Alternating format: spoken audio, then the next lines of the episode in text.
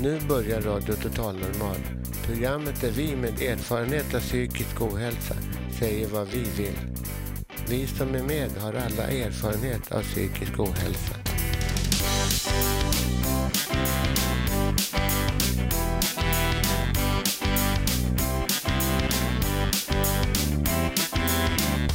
Du lyssnar på radio Total Normal.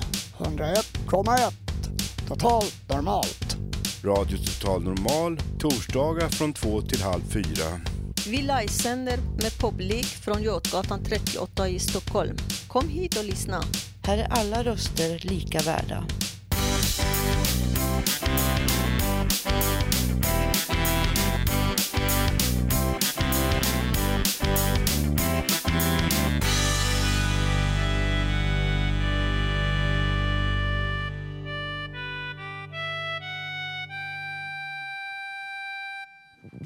Ja, hej och välkomna till Radio Total Normal. Idag ska vi höra Alex egenproducerad musik. Dessutom har Hanna Samlin och jag, Janne Holmbring, gjort ett reportage på stan om folks tankar kring döden. Vi har haft allhelgonahelg och det är ju de dödas högtid. Jag har själv mycket sorg. Vi får dela på den mänskliga egenskapen. Vi som sörjer blir förhoppningsvis starkare som människor genom vårt sorgarbete. Man måste arbeta sig igenom sorgen. Ingen annan kan göra det åt en. Jag får tröst genom min tro, men jag går inte in i kyrkorum rum så mycket.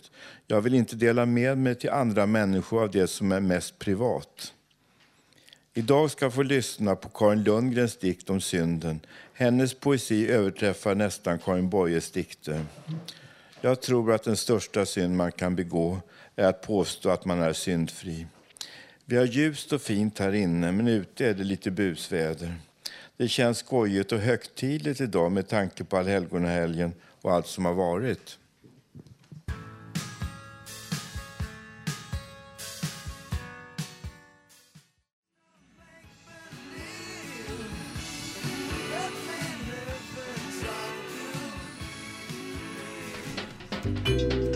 Poesi i Radio Total Normal. Nu, nu ska vi höra Karin Lundgren läsa sin dikt Syndens avsked.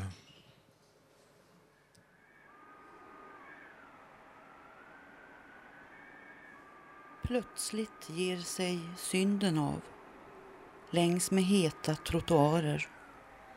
Visslar muntert, rör sin höft, kråmar sig vid fyllda barer. Han har gått förbi din skugga, han har gått förbi ditt liv. Vinden vänder sig och viner genom saknadens revir. Kvar på gatan står Mirella, tömd på hettan synden gav, vrider sina marmorhänder, själen som ett fruset hav. Han har gått förbi din skugga, han har gått förbi ditt liv. Vinden vänder sig och viner genom saknadens revir. En dag ska livet också gå som synden längs med heta trottoarer. Mirella ska springa i kapp med synden var dag och var natt. Han har gått förbi din skugga, han har gått förbi ditt liv. Vinden vänder sig och viner genom saknadens revir.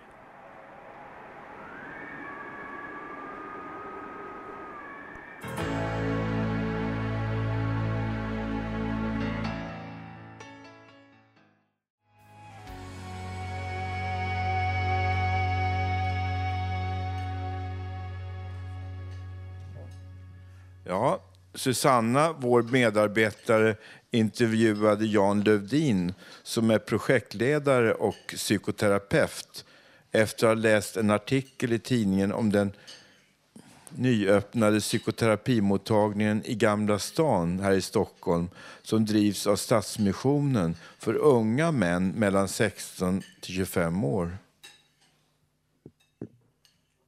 Ni hade annons ute i eh, tidningarna här i stan, kommer jag ihåg. Ja, det var väl inte riktigt annonsen. Det var väl så att den här lite speciella mottagningen väckte väldigt stor uppståndelse i både press och radio och tv. Sådär. Det, det här är en, en, en mottagning som riktar sig till unga män mellan 16 och 25 år. Och på, på mottagningen kommer det bara att arbeta manliga terapeuter. Eh, och, och, det här väckte tydligen rätt mycket uppseende, att, att det bara är killar som ska jobba här. Det är bra, tycker jag i alla fall. Att det är, om det är bara män så är det män som är personal också. Mm. Ja, jag tror att det är en bra idé. Alltså, jag har hållit på och projekterat på det här i, i ja, två år säkert och tänkt runt, kan man göra så här? Vad, vad kommer, vad kommer feminister att säga? Eller, um, men vi tror att det är en bra idé. Vi, vi vet ju alltså att vi har ju drivit ett, en terapimottagning sedan 2003 på Kungsholmen för både tjejer och killar. Och vi vet ju att det är 75 procent av de som kommer är flickor och resten är män. Och så vill vi prova det här och så fick vi pengar utav Arvsfonden för att, för att ja, experimentera med det här under tre år. Och så hoppas vi att vi ska bli en permanent enhet under, i Stadsmissionen efter de här tre åren. Jättebra. Eh, det här eh, starten av mottagningen, du har eh, funderat två år kring detta. Varför startar ni just en mottagning för män? Alltså vi tänker nog, eller har tänkt rätt mycket på det här sättet att det verkar vara i, i vår kultur så verkar det vara kvinnor som äger samtalet. Män gör någonting annat, biter ihop. Jag brukar berätta skrönan om det kom en snickare hit innan vi öppnade. Och så tittade han på mig och så plirade han och så sa vad ska ni göra här? Jo, sa jag, vi ska öppna en psykoterapimottagning för killar. Så tittade han på mig igen och så sa han, psykoterapi. Du, jag dricker brännvin och jagar bort demonerna och sen på måndagen är det bra. Och, det tycker jag är typiskt killar. Alltså. Så att vi vill skapa en, en, en, plats dit man kan gå och träffa väldigt professionella psykoterapeuter. Alla med mycket lång erfarenhet. Är det många killar som har, har hört av sig? Ja, jätte, jättemånga faktiskt. Mycket mer än vi trodde. Och dessutom är det väldigt många mammor som har ringt och som är oroliga för sina söner. Eh, men det börjar bli fullt redan efter en vecka. Oh, jättebra ju. Eh, hur många personal, eh, manliga personal är ni här då? Det är bara män såklart. Mm, bara män. Ja, vi är tre, tre fast anställda och sen gör vi som Stadsmissionen alltid har gjort. Vi ber om hjälp. Vi ber om volontära insatser från, från psykoterapeuter som kommer hit och jobbar en timme eller ett par timmar och skänker av sin tid. Ehm, så det nuvarande terapicenter på Kungsholmen, där finns det ungefär 30 psykoterapeuter som, som skänker av sin privata tid till oss och, och gör nästan hälften av arbetet på den mottagningen. Och vi tänker oss att det ska bli likadant här. Det är jättebra med volontärarbete. Det är verkligen jättebra. Oerhört generösa människor som, som tar sig den tiden. Så. Eh, hur är det i, i dagsläget eh, kring familjesituationen med unga män jämfört med unga flickor? Pratar de eh, hemma med föräldrar om problem eller vad har du upplevt? Alltså jag, jag, tror att tjejerna pratar mer och att de pratar mer med varandra. Men att de också ofta har närmare relationer till föräldrarna än vad killar verkar ha. Tyvärr. Eh, vad blir konsekvensen av det när, när det gäller en ung man som mår dåligt och inte söker för hans dåliga mående? Åh, vilken svår fråga. Det beror väl, det beror väl lite grann på hur, hur alltså uppväxten har sett ut. Hur man har haft det tidigare och hur, hur, hur, väl man har lyckats lösa tidigare kriser i livet. För det är en kris att bli vuxen. Eh, och det är någonting vi har sett under de här åren. att runt vid 21 så där, så då är skolan, gymnasiet är över och det har gått något år in i vuxenlivet. Och det är då det brukar hända saker, det är då det brukar kännas jobbigt. Konsekvenserna, alltså, vi träffar ju, just nu här så träffar vi rätt många killar som, som har gömt sig för världen sådär. De sitter hemma och spelar datorspel och gymnasiet har gått åt helsike. Och, och föräldrarna börjar tröttna på, på situationen. De älskar sina barn men, men och killarna vill inte. Konsekvenserna av det är att man faktiskt aldrig träffar någon i verkliga livet utan man träffar någon via, via sin dator. Eh, och det tror jag är, inte är bra.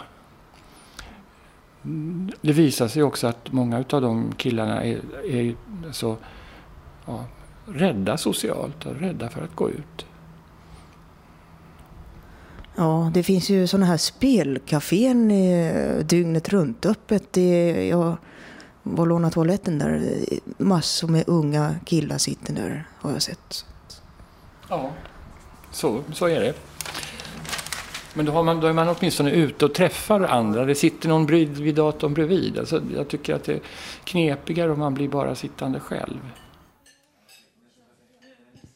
Ja, då hörde vi inslaget här.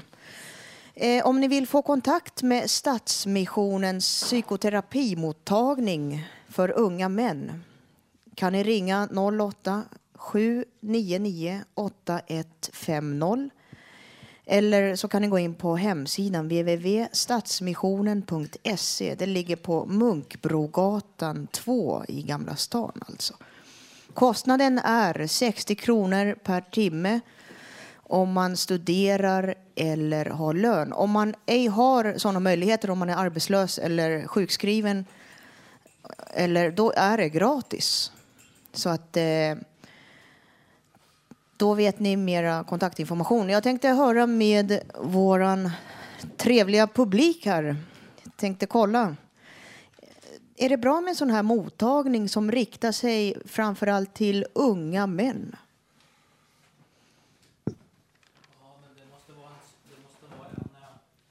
Djupgående terapi tror jag. Det räcker inte bara med samtal utan man måste kunna gå tillbaka till barndomen och återuppleva smärtsamma händelser och liksom komma ut starkare i nuet. Tror jag. Hur menar du då eh, konkret? Liksom? Ja, det är svårt att förklara men eh, jag har gått i samtalsterapi i många år och det liksom leder ingen vart direkt. Men nu går jag i en mer djupgående terapi som visserligen kostar mer men eh, då får jag ligga och andas och kan gråta ut på djupet till exempel över att jag var ett problem för mina föräldrar och så. Tycker du det är bra sådana här specifika djupgående terapier? Ja, absolut. Eh, vanlig samtalsterapi räcker inte för mig. Nej. Ja. Eh, är det svårt att prata om känslor som eh, vare sig man är man eller kvinna? Om man pratar med en polare eller vad som helst? Jag kommer ihåg min egen ungdom. Jag gick ju på terapi då för ungdomar. Men man fattade ju ändå inte. Liksom man var ju ung och kärlekstörstande och ensam och rädd. Men man kunde inte uttrycka detta. Men man tänkte liksom det är andra människor som har de problemen som man kanske hade ännu mer än, än, än de flesta andra. Man var mer kärlekstörstande, man hade fått mindre kärlek och det hade blivit fel. Och, Ja, det är svårt sånt där. När jag är först 50 år som jag kan säga liksom att jag var ju så kärlekstörstande då så att jag höll på att gå i bitar. Jag gick ju sönder också för att jag var så kärlekstörstande kan man ju säga. Tack. Ja, jag förstår. Vad beror, vad beror det på att det, det är så ångestladdat ibland att uttrycka sig om man är ledsen till exempel? Vad beror det på egentligen tror ni? Jag kan tänka mig att det är svårare för män att eh, acceptera och inse att man har en, psykiska problem. För mansidealet i det här samhället är att man ska vara stark och framgångsrik. Eh, ja, det är typexempel. Så det, det är lättare för kvinnor, tror jag. Varsågod. Men Jag har tänkt på en grej, alltså den här, så här kvinnokampen. Och vi, vi har drivit vår fråga ganska hårt de senaste åren. Men jag, tycker att, jag undrar varför männen inte driver sin fråga lite grann. Alltså jag tänker till exempel som att kvinnor, vi pratar så mycket om att vi inte vill raka oss under armarna och så här. Medan männen, de rakar sig varje dag i ansiktet. För, det måste man ju göra för att få vissa jobb. Vissa jobb kan man inte ha om man inte rakar sig. Alltså det är också någon typ av diskriminering, tycker jag, fast det pratar man aldrig om. Precis. Jag kan, jag kan själv säga att till exempel om jag träffar en, eh, vare sig det är man eller kvinna, om det är någon som har en tuff fasad och försöker liksom spela tuff och cool och jag klarar allt eh, och så vidare. Jag var tillsammans med en sådan person två år sedan. Jag fixar allting, liksom stentuff attityd. Under den ytan finns en väldigt skör människa som har en stor fasad. Liksom. Det är mer styrka och liksom det, det, är humant att gråta. Alla, alla människor gråter liksom. Det spelar ingen roll om man är man eller kvinna. Ja, vi, har, hörs, ja, vi, vi, har blivit uppfostrade kanske på ett sätt att vi män ska vara starka och kvinnor ska liksom, ja, de... Eh, män skulle leka med, eh, pojkar skulle leka med eh, lego, mekano och sånt där och ångmaskiner och sånt där.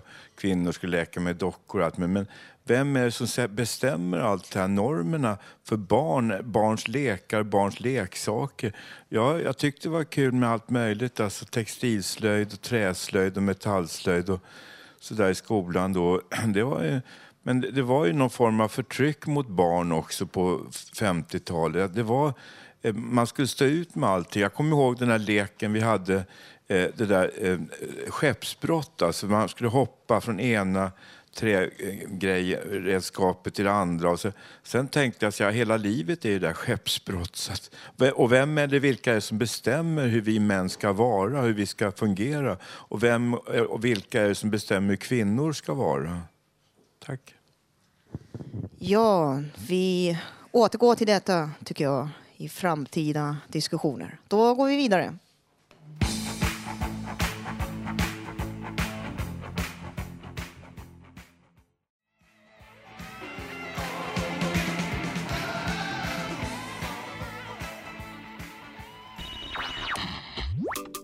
Radio Total Normal 101,1 torsdagar 14 till 15.30. Totalt normalt.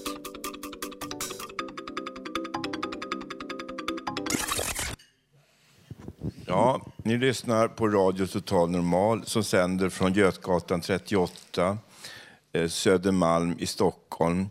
Och nu ska vår medarbetare eh, Robert Navelstam läsa en, en, en monolog eller en väldigt fint inlägg här som han har skrivit själv. Och nu lämnar jag ordet till Robert. Ja, det är väl inte monolog eller inlägg direkt, men eh, jag kallar det Regnig morgon. Södermalm 2009 11.05 klockan 08.00 torsdag. Regnig morgon på ett vaknande Södermalm. Alla är på väg någonstans, till arbete eller annat. Men vad är då jag? Ändå hopp, trots regn och kyla. Men på café, man, man på kaféet, han ser på sin bekant och säger lägenheten ska säljas. Jag läppjar på mitt Java 20 kronor för kaffe med pottor. Det är ändå allas vårt man. Vad säger du, du vanliga man? Du med ditt boende, din fru och ditt faktiska liv. Det är väl ändå bra, är det inte det? Vad säger då jag? Jag frågar igen, är det då inte bra? Vad säger du om det som inget har? Tror du alltid att jag valt detta? Det säger att jag har hyresrabatt. Det säger att jag är privilegierad. privilegierad. De ser på mig och säger, du har haft tur. Hur tror du då att det känns? Hur tror du då att det känns? Regnet, regnig morgon på ett Södermalm som vaknar. Jag läppjar på min kopp. Jag landar, jag landar på dasset alldeles innan jag går därifrån. Regnig morgon på ett vaknande Södermalm. Ändå trots kylan. Min själ minns sommaren som var. Min själ längtar ändå till den sommaren som kommer nästa år. Visst lyser så solen ändå, men med bleka, trötta strålar. Trots kylan och regnet är det faktiskt ändå lite morgon. Visst lyser ändå solen, trots den kalla novembermorgonen. Visst är jag också glad ibland, även om det de facto är kallt och morgonen är regnig. Trots bara några grader varmt och en isande vind Ändå jag lever. Ändå lever jag här på vårt Södermalm. Det sista jag tänker innan jag lämnar min tomma kaffekopp. Mannen för sin med sin kompis. Var ska han bo sedan? Hur mycket får han för sin lägenhet? Ändå lever jag, även om morgonen är både kall och regnig. Robert Naverstam. Slut.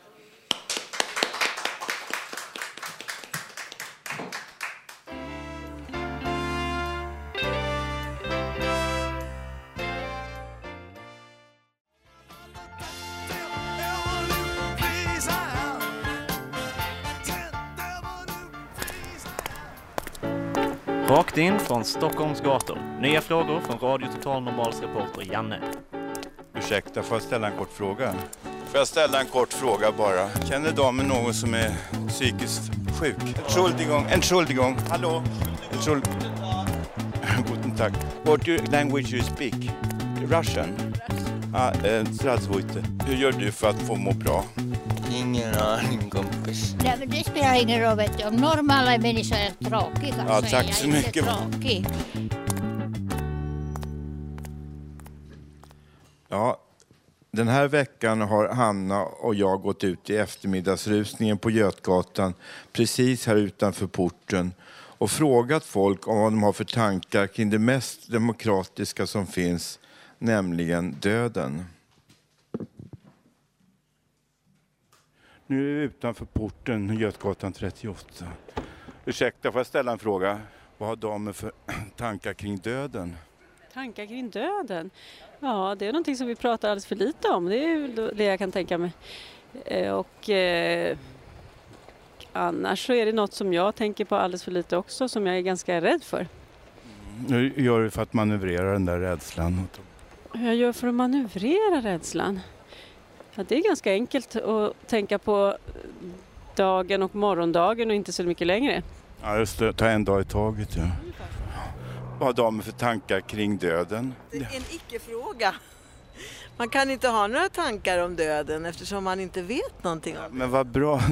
Jag har inte någon tanke. Liksom, döden, det, det är slut då va? Jag kan känna sorg och tänka oro för mig att det ska gå bra för mina barn, barn för dem jag lämnar. Men för min personliga del har jag ingen, ingen negativ känsla. Jag tror att det fortsätter någonting. Vad bra. Det kanske är födelsen på det riktiga livet. Köttklump. Nej, vi är inte köttklump. Nej, utan jag tror att man fortsätter det är i ett annat tillstånd, ett andligt tillstånd. Eller jag, tror, jag tycker mig veta det inuti mig. Härligt, ja. det tror jag också på. Då tror vi samma sak i alla fall. Hej då. Hej. Ha det bra. Hej. Ja. Nu har vi ett tema här. Vi frågar folk på gatan här. Just nu, för det var allhelgonahelgen, då har vi en logisk fråga här. Vad har damen för tankar kring döden? Kring döden, ja det har jag slutat fundera över. Och bor man i stan då får man ta den när den kommer. Vad bra, tack. Och nu undrar jag dig, om du har, vad har du för tankar kring döden? Oj.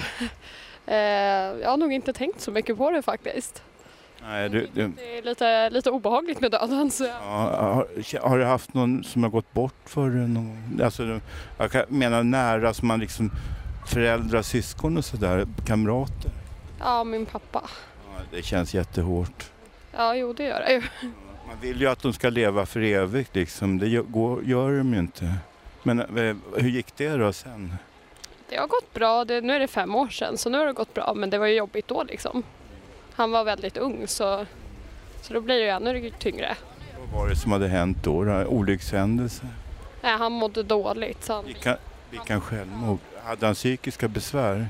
eh, det, jag var så liten så det vet jag inte men det, ja förmodligen. Känner du mycket? Eh, jag känner mycket efter min mamma som gick bort för tidigt, va? 65 år gammal. Det var också jobbigt för mig. Och jag hade en depression varenda sommar, alltså hela 90-talet. Men eh, har du klarat det bra själv då med det här? Det verkar väldigt tufft. Ja, jo det tycker jag att jag har.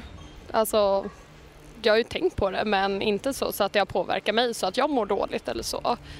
Det känns ändå som att eftersom att han mådde så dåligt så har han det förmodligen bättre där vart han är nu.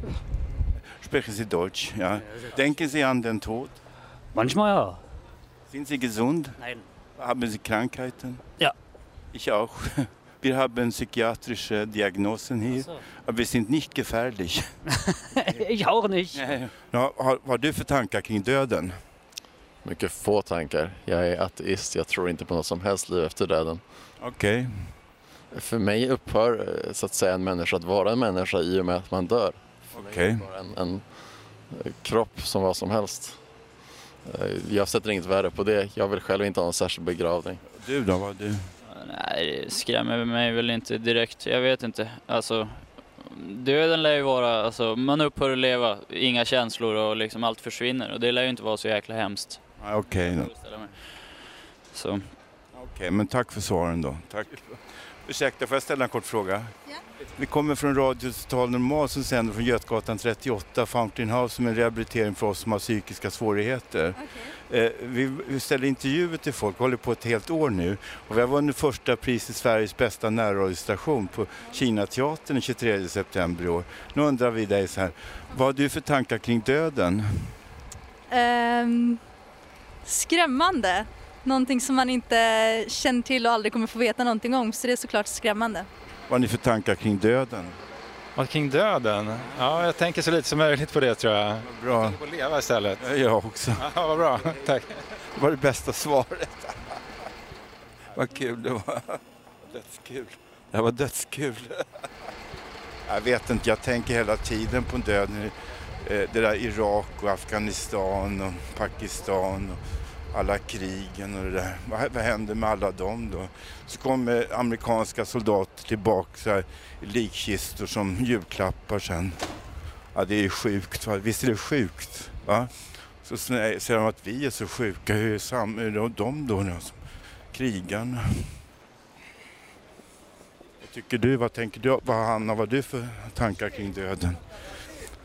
Uh, jag vet inte. Jag är ganska mycket rädd för att folk som jag gillar ska dö. Eh, men jag tänker inte så himla mycket på min egen död. Fast jag tror ändå att jag har den ganska medveten om den hela tiden och så. Ja, du, ja, det, Det en, finns, finns liksom med. ja, det finns med i bagaget. Gör det. Kommer man väl aldrig ifrån det där. Kommer aldrig ifrån mammas död och Christer Holms död och allas död där.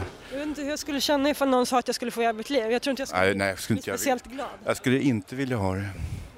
Jag skulle, inte, jag skulle tacka nej direkt. Jag skulle tacka nej direkt till det. Jag skulle inte vilja leva evigt. Då har man, om, man inte, om, man inte dö, om man inte är dödlig är man inte levande. Eller hur? Det tillhör ju livet. Ja, nu vill, vi fråga, nu vill jag fråga några i publiken vad ni har för egna tankar kring döden. Okej. Okay. Ja, jag, jag vill nog leva för evigt, men eh, å andra sidan tänker jag också tänka att man måste vakna varje morgon i evighet och det är väldigt svårt det också. Så att det, det är väldigt svårt det här med döden. Så att, eh, jag är lite kluven. Jag, jag vill både leva för evigt och att det ska ta slut på något sätt. Ja, någon mer? Jo, jag har själv tänkt... Eh, jag har inte förlorat någon väldigt nära, men jag tänker mycket på mina föräldrar. Min mamma är dålig och eh, det, det känns ångestladdat att ens tänka på det, liksom, när, om min, mina föräldrar till exempel. Sen eh, har jag själv tänkt på det här jag, jag har varit intresserad av palliativ vård, hospisvård till exempel och jobba vid livets slutskede. Bara lindra om inte mediciner hjälper i äldreomsorgen. Jag har tänkt på det många år till och från. Men eh, jag vet inte. Det, det låter väldigt rofullt ändå. Liksom. Ja, är det någon mer här som har någonting? Jaha, det var okej. Det var allt då om det här. Och nu ska vi gå vidare i programmet.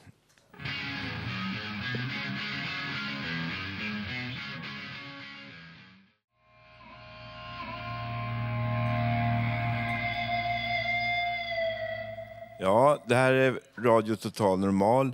Vi sänder från Götgatan 38, Södermalm i Stockholm, Sverige. Och nu har, eh, ska jag ge ordet till vår medarbetare i Radio Total Normal, Vallo, som ska berätta om sin diagnos. Hej! Jag drabbades av diagnosen UNS, UNS, ätstörningar. Och det är Försäkringskassans tolkning. Som barn, på grund, fick jag den här UNS, ätstörningar, på grund av rädsla och stress för min del. Och det från en oförstående far som var bohem, konstnär, vegetarian. Då ville han uppfostra mig att jag skulle äta hans mat. Och han uppfostrade mig om jag, skulle äta, om jag åt kött då fick jag struk med ris. Han var lite ja, en tyrann, bråka. Och eh, jag skulle vara liksom hans A-barn. Och det blev... Men jag fick ju smak på skolmaten istället. Och då kom han till skolan och bråkade och skällde ut skolbespisningspersonalen för att de gav mig mat för att jag skulle få äta mig mätt i skolan. Men han kom dit och då sprang jag till i en tillliggande skog för att få matro med maten på en bricka. Det gick så långt att barnavårdsnämnden lade sig i hur mina föräldrar skötte mig. För i skolan så blev jag mobbad av mina så kallade skolkamrater. Jag mådde dåligt av allt bråk. Jag var åsna mellan hötapparna för att mina föräldrar var som de var. För det ansågs annorlunda på 50-talets samhälle. Och mina föräldrar kom ifrån Finland redan på 30-talet till Sverige och bosatte sig här. De var ja, utlänningar och mina föräldrar fråntogs vårdnaden av mig så jag kom på ett barnhem vid åtta års ålder i vilket skapade min otrygghet här i livet.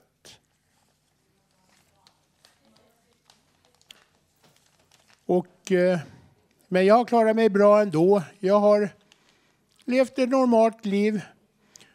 Gift, skild, samboförhållanden, flickvänner, barn. Så jag ska inte klaga i alla fall, för jag har haft det bra. Och nu har jag en annan vädjan. Och det gäller, jag söker ett jobb på tre timmar på morgon och förmiddag mellan 8.30 och 11.30 måndag till fredag. Och du kan nå mig på Radio Total Normal på 714 01 60 genom Fattinghouse väggar. Det skulle vara så skönt att vara behövd på arbetsmarknaden. Körkort finns och referenser. Tack för mig.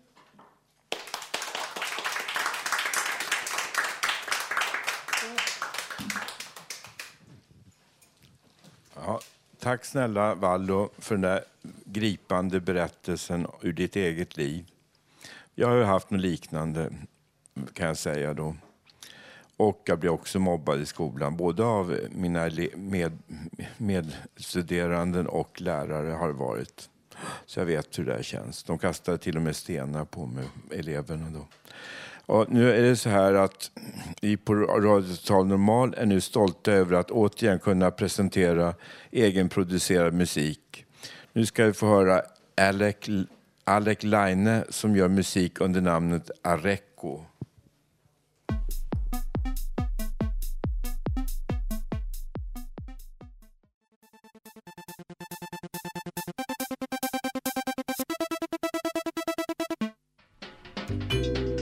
Poesi i Radio Total Normal. Ja, nu ska en av våra mest trogna eh, medarbetare och person som har varit med från början här på Fountain House, Ulf Torell, läsa en, en dikt som han har skrivit. Och Ulf har varit sjöman och åkt både till Sydamerika och gått igenom, åkt igenom Panamakanal, Panamakanalen och eh, även till, eh, på sjö, eh, med, med sjöfart till, från Sverige till Finland. Varsågod Ulf. Nu är höst 2009. Solsken, fri,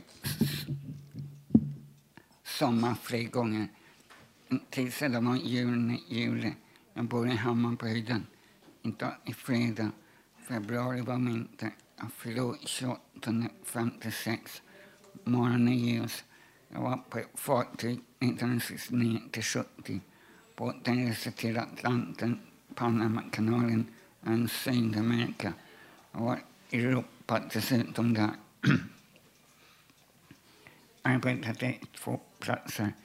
Jag var i Hamburg, Tyskland, Antwerpen, Belgien. Kanske imorgon lördag. Går torsdag. Höstvindblåsen nu 2009. April, maj var. Men nästa år 2010. Efter fredag 13 oktober.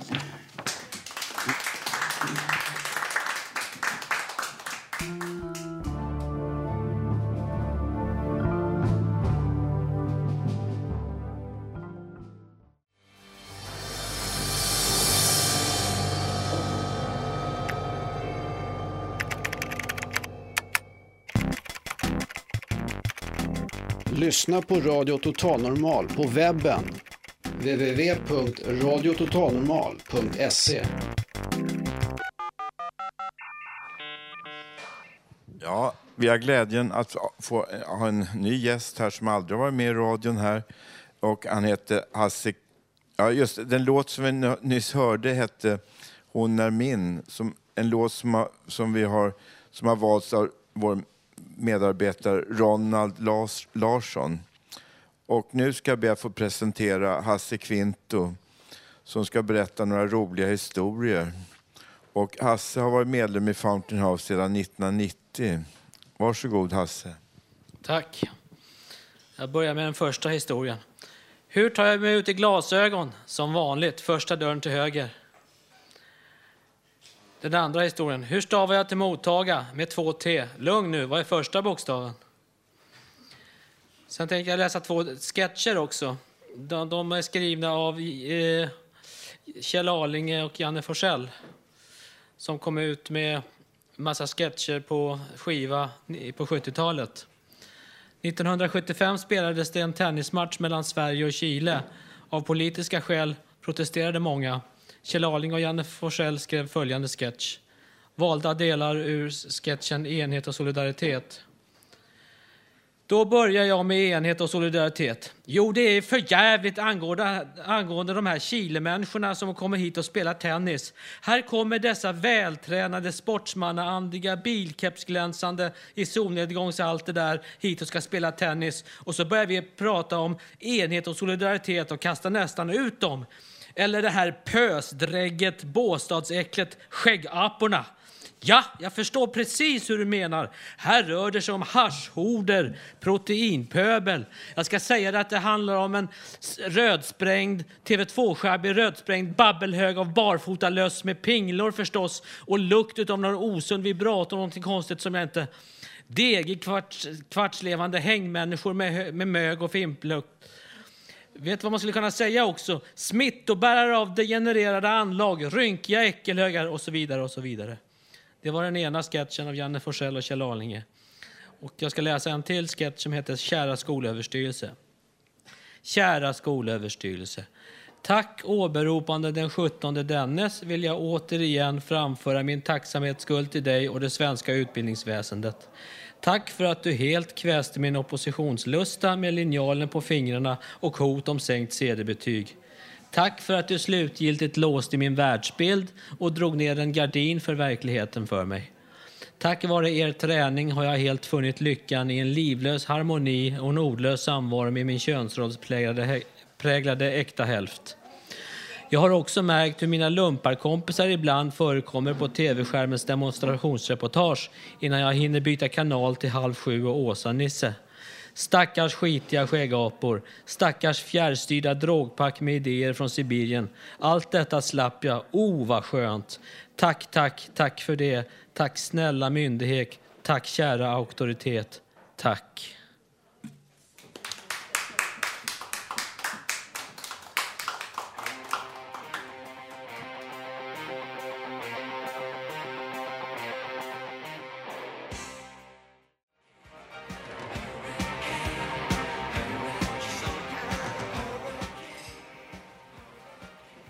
Yes, this is Radio Total Normal uh, from Fountain House, Stockholm, Götgatan 38, Stockholm, Sweden. Nu ska Mr X prata om psykiatriska diagnoser. Varsågod, Mr X. Ja, det är tanken att vi ska ta upp lite grann om olika diagnoser, vad som kännetecknar dem och göra det i flera program. Och i första programmet här tänkte jag ta upp en utav, som betecknas som en av de värsta diagnoserna man kan få. Det är psykosdiagnosen. Och enligt det psykodynamiska sättet att se på psykisk ohälsa är den psykotiska personens jag outvecklat, säger man. Personen kan inte använda jaget till att försvara sig själv. Man menar att personens verklighetsuppfattning är störd, ibland inom många områden. Man hävdar också att verklighetsuppfattningen är- är ibland störd inom alla områden. En central uppfattning är att personen inte själv upplever att den är sjuk och inte är förankrad i verkligheten samt inte litar på andra. Ibland beskrivs psykosen som en dröm i vaket tillstånd och därmed inte innehåller samhällets fasta ramar och förhållning till omvärlden. Ibland till, till institutioner, polis och militär och politiska makten kan man Eh, missuppfatta på ett felaktigt sätt. Relationen till andra människor kan också missuppfattas. Och då har man främst två diagnoser. Reaktiv psykos. Reaktiv psykos kan utvecklas inom några timmar. Symptomen varar några dagar eller högst en månad, sedan försvinner den. Verklighetsuppfattningen blir återigen helt realistisk, fast ibland kan vissa lättare symptom finnas kvar. Kravet på att få denna diagnos är att patienten inte medicineras under och efter psykosen. Genom att läkarna är rädda för att patienter ska återfalla medicineras troligtvis 99 procent av alla psykospatienter. Eftersom medicinerna påverkar kroppen i så hög grad är risken för medicinering vid medicinering stor att patienten åter hamnar i ett, ett psykotiskt tillstånd av abstinensbesvär och den ökande tanke, tankeverksamheten när medicineringen avslutas. Och Eh, när man avslutar medicinering måste det ske relativt långsamt, dock inte under årtionden. Genom att nästan alla psykospatienter medicineras får alla slentrianmässigt diagnosen schizofreni och därigenom kan avfärdas som obotliga och blir då lätthanterliga. Det finns sedan inget krav från sjukvården att det ska återvända i samhället fullt ut. Schizofreni, den andra diagnosen. I en del kulturer anses den schizofrene vara gudabenådad och kan exempelvis ha förmåga att förutse framtiden. I andra kulturer anses han vara besatt av onda andar och det är väl den uppfattningen som stämmer mest överens med den västerländska värderingen. Kreppling kallade tillståndet på 1800-talet för dementa praecox, som betyder demens hos unga människor. Han fastslog att den intellektuella kapaciteten hos patienterna tycks minska och ge livslångt handikapp. Eugen Bleuler menar att sjukdomen var en splittring av personens funktioner och inte att man var flera personligheter som många tror när man hör ordet schizofreni. Det är en fördom att det skulle vara så. Utan splittring av personens funktioner. Han delade in sjukdomen i primära och sekundära symptom. Och här kommer en kort presentation av symptomen eh, som, som eh, de presenteras och eh, tas hänsyn till inom, inom sjukvården när man diagnostiserar människor. Att uppfyller man vissa av de här punkterna, då, då har man sjukdomen. Autism, vilket är ett tillba- tillbakadraget självförsjunket tillstånd, associationsstörningar, tankestörningar, affektiva störningar och känslostörningar, ambivalens och viljestörningar. Det är det primära eh, eh kännetecknen. Det sekundära, vanföreställningar. Patienten upplever att omvärlden är annorlunda. Exempelvis tror att personer att det sänds hemliga meddelanden till personen genom radion. Framträdande hallucination, exempelvis kan personen höra röster som inte finns i rummet och ibland kan rösten upp, uppmana personen att göra olika saker. Flacka eller inadekvata effekter. Personen reagerar inte alls eller överreagerar och onormalt i omgivningen sett ur samhällets normer. Katatoni, kraftig muskelsammandragning som kan ge livsfarlig hög kroppstemperatur. Symptomen kan uppstå i en valsituation och ibland bero på medicinering och dosen. Effekter som självförsjunkenhet och katatoni kan uppkomma vid hög medicinering och bero på att läkarna inte förstår hur starka psykosmedicinerna är och övertro på att patienten alltid är stabil med en hög dos. Hellre för mycket än för lite mentalitet. Sjukdomen är slutligen periodisk, flammar upp under långa tidsperioder.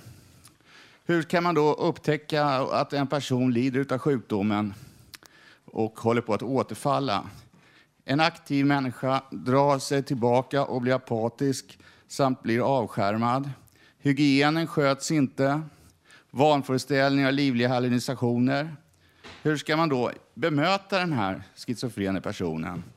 Personen måste få känna tillit. Personen måste känna ärlighet, annars kan en mödosamt uppbyggd relation snabbt raseras.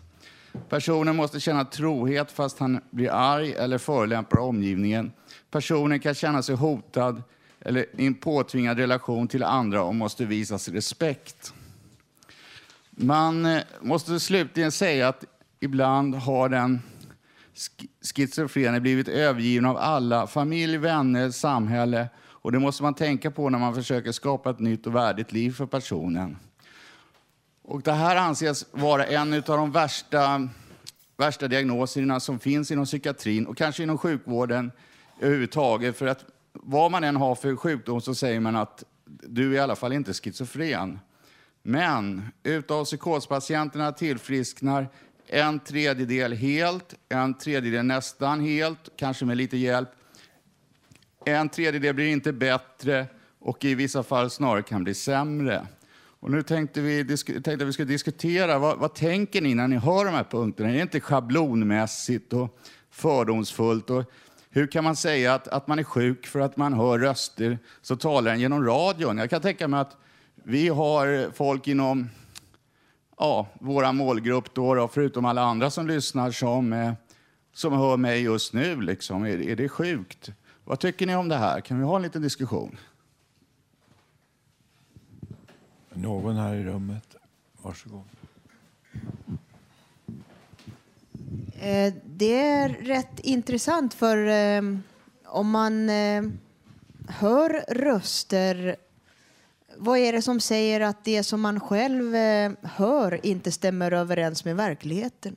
Är det inte sin egen individ liksom eh, på något sätt eh, om man hör någonting som en annan säger, till exempel en läkare, det stämmer inte. Är det inte lite... Hur, hur reagerar man då till exempel om man får höra att det stämmer inte? Ska man inte lita till sina sinnen eller? Det är det jag själv har tänkt på. Jag har aldrig haft eh, vanföreställningar eller hört röster. Jag har depression. Inslag depression. Men eh, det, jag, kan, jag har ofta funderat på det. Liksom. Hur tänker en människa om någon annan säger det finns ingen som pratar i andra rummet? Hur tänker man då?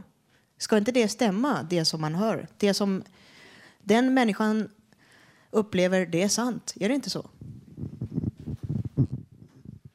Ja, det var ett intressant inlägg. Här har vi en person till. Ja, eh, jag kommer att tänka på... Jag drabbades av en psykos för 30 år sedan, sedan och eh, då trodde jag att mitt hjärta hade gått sönder och så gick jag till läkaren för att undersöka mitt hjärta men så sa han att det är inget fel på ditt hjärta men du har en psykos. Och då kunde inte jag erkänna att jag var sjuk. Det, det är väl signifikativt att man har en psykos, när man, att man erkänner inte att man är sjuk. Men jag, jag hade ju en psykos då och vårdades tre veckor på Karolinska sjukhuset och blev ble, ble, ble bra i alla fall. Jag har haft stor nytta av Fountain House också så att jag mår mycket bättre idag.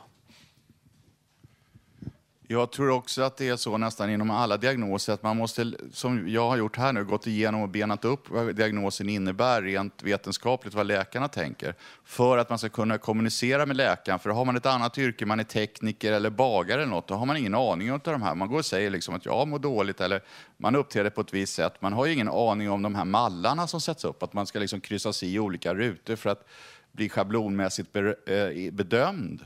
Utan det, det, det är faktiskt så att många måste, måste lära sig sin diagnos för att kunna kommunicera för, med läkarna, för de har lärt sig det här i skolan. De är akademiker och kommer för, ofta från överklassen och har aldrig levt under samma betingelser som många av patienterna. Det är väldigt svårt det där.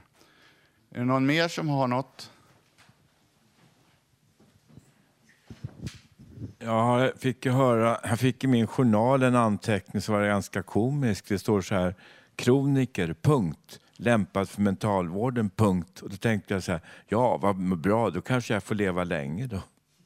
Okej. Finns det någon som är psykiskt sjuk? Finns det någon som är psykiskt frisk? Nej på bägge frågorna. Radio Total Normal, nästan ett program som alla andra. Enda skillnaden är att vi som gör programmet har erfarenhet av psykisk ohälsa.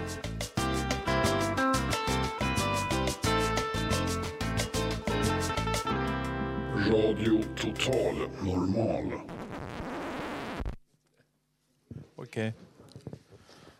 Ja, nu, ska, nu ska vår medarbetare Håkan berätta om sitt handikapp och om hur jobbigt han tycker det är när omgivningen inte visar honom hänsyn.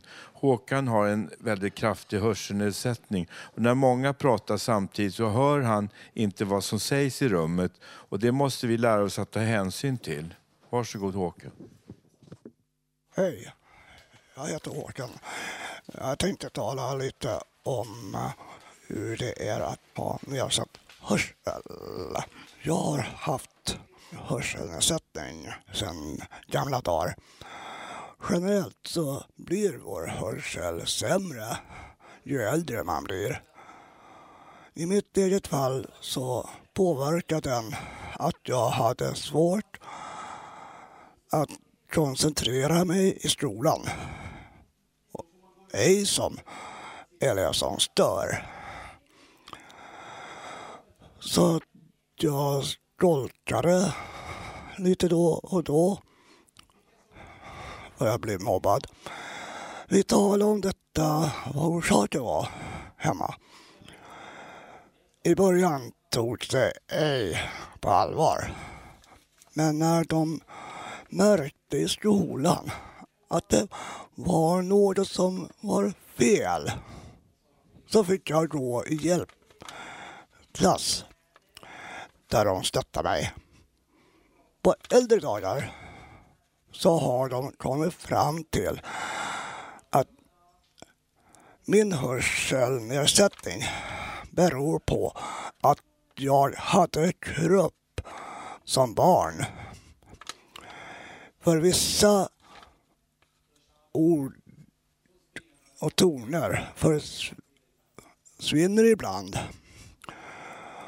Då blir jag irriterad när andra talar i mun om olika saker. Då har jag flera gånger påpekat detta men ej fått respekt. Så jag känner mig utanför. Så jag har en vädjan till er alla som har normal hörsel. Tänker på att det går flera med nedsatt hörsel. Både barn och vuxna. Så de också kan vara med och diskutera att ni tar hänsyn till dem som har normal hörsel så undviker ni att de ej känner sig utanför som jag gör. Glöm aldrig det. Och för att få förståelse så kommer en liten gåta på olika sätt. Först är det en som Prata lite tyst. Ja, jag ska tala om hur det var när jag var liten. Vet ni vad det var för skillnad på en banan och en apelsin? Och en apelsin är gul och avlång. Och bananen är röd som en boll. Jo, vet ni vad det är för skillnad och likhet mellan ett liten bebis och en eh, som är fiskare? Ja, de söker napp båda två. Och eh, med detta så vill jag öka förståelse för alla oss som har hörselnedsättning. Så glöm inte bort det. För den dagen kan komma när ni själv anar det ju äldre ni blir. Tack för ordet Håkan Eriksson. Tack för att ni har tagit tid att lyssna.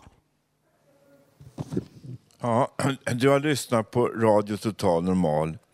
Idag har vi haft Gustaf Sundén som tekniker, Hanna Samlin som producent, musikläggare har varit Peter Thorén och Bodil Lundmark är projektledare. Jag som har varit programledare idag heter Janne Holmbring. Om ni vill lyssna på radion utanför Stockholmsområdet så kan ni pejla in på dator. Vår webbadress är www.radiototalnormal.se. I dagens program har Håkan Eriksson berättat om sin hörselnedsättning som han själv är drabbad av och Vallo har talat om sin diagnos. Sen har vi fått höra Hasse Kvintos roliga historier och vår mest trogna radiomedarbetare Ulf Torell har läst sin egen dikt. Vi tackar för att ni har velat lyssna och vi önskar en trevlig fortsättning tills vi ses igen nästa vecka då vi ska plåga er igen med lite Radio Total Normal. Vi ska avsluta programmet med en låt som har valts av Ronald Larsson.